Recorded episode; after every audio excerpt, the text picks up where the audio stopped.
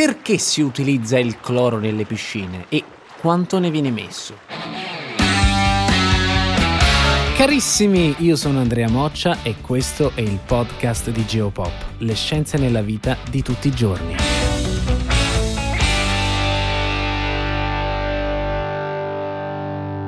Allora partiamo col dire che il cloro è un elemento chimico che fa parte degli alogeni ed ha numero atomico 17.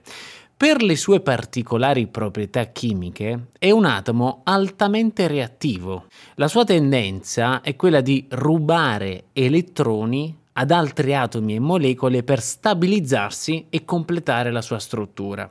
Proprio grazie a questa sorta di fame di elettroni riesce a destabilizzare moltissimi composti chimici e biologici.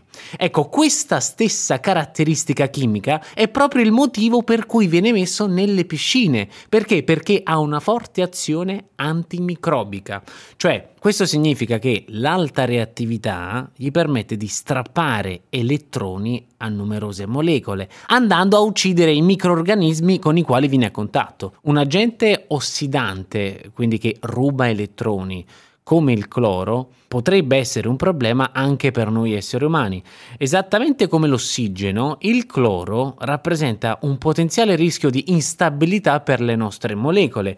C'è da dire però che con i processi evolutivi eh, gli esseri umani hanno sviluppato metodi di adattamento proprio per gestire al meglio questo elemento, cioè il cloro, ma come spesso accade è la dose a fare il veleno.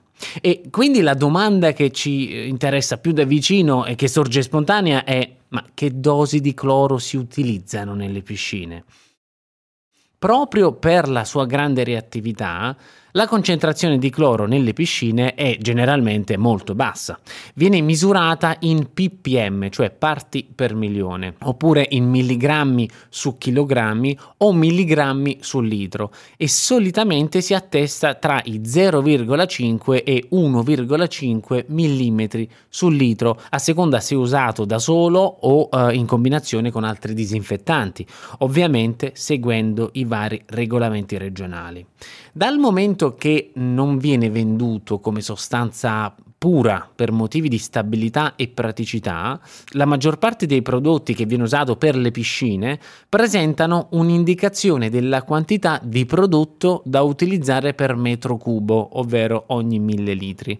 Non solo, ma anche per unità di tempo, in quanto evaporando facilmente dal liquido, ovviamente va reintegrato. Ad ogni modo, soprattutto nelle piscine pubbliche, da regolamento il livello deve essere costantemente monitorato e riportato nel range ottimale. Domanda: e se il livello di cloro è troppo elevato nelle piscine?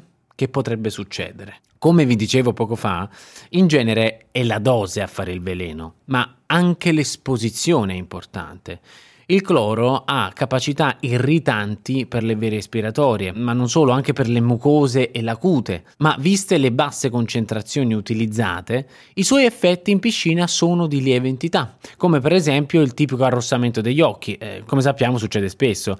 Per di più, essendo percepibile tramite l'olfatto in concentrazioni di 0,1-0,3 ppm, ci si accorge abbastanza velocemente se la concentrazione in un ambiente è eccessiva. Quindi diciamo che il naso potrebbe farci accendere una lampadina, ecco, un, una piccola sirena, diciamo così.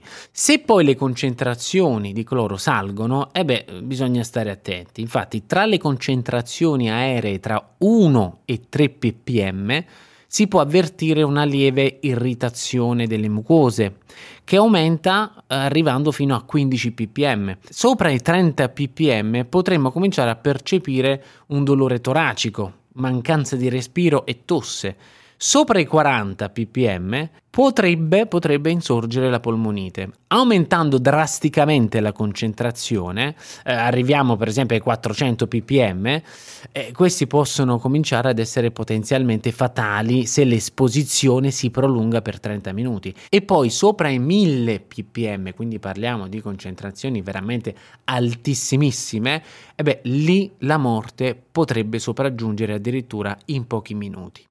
Caspita, detto così eh, sembra spaventoso effettivamente, ma c'è da dire che 1000 ppm significa una dose circa mille volte superiore a quelle usate nelle nostre piscine e ovviamente costantemente monitorate. Insomma, possiamo tranquillamente continuare a nuotare nelle nostre piscine preferite senza timore e possiamo farlo proprio grazie al cloro, che ovviamente in dosi giuste è nostro alleato. Grazie mille per averci seguito, vi do appuntamento sempre qui sul podcast di Geopop, le scienze nella vita di tutti i giorni.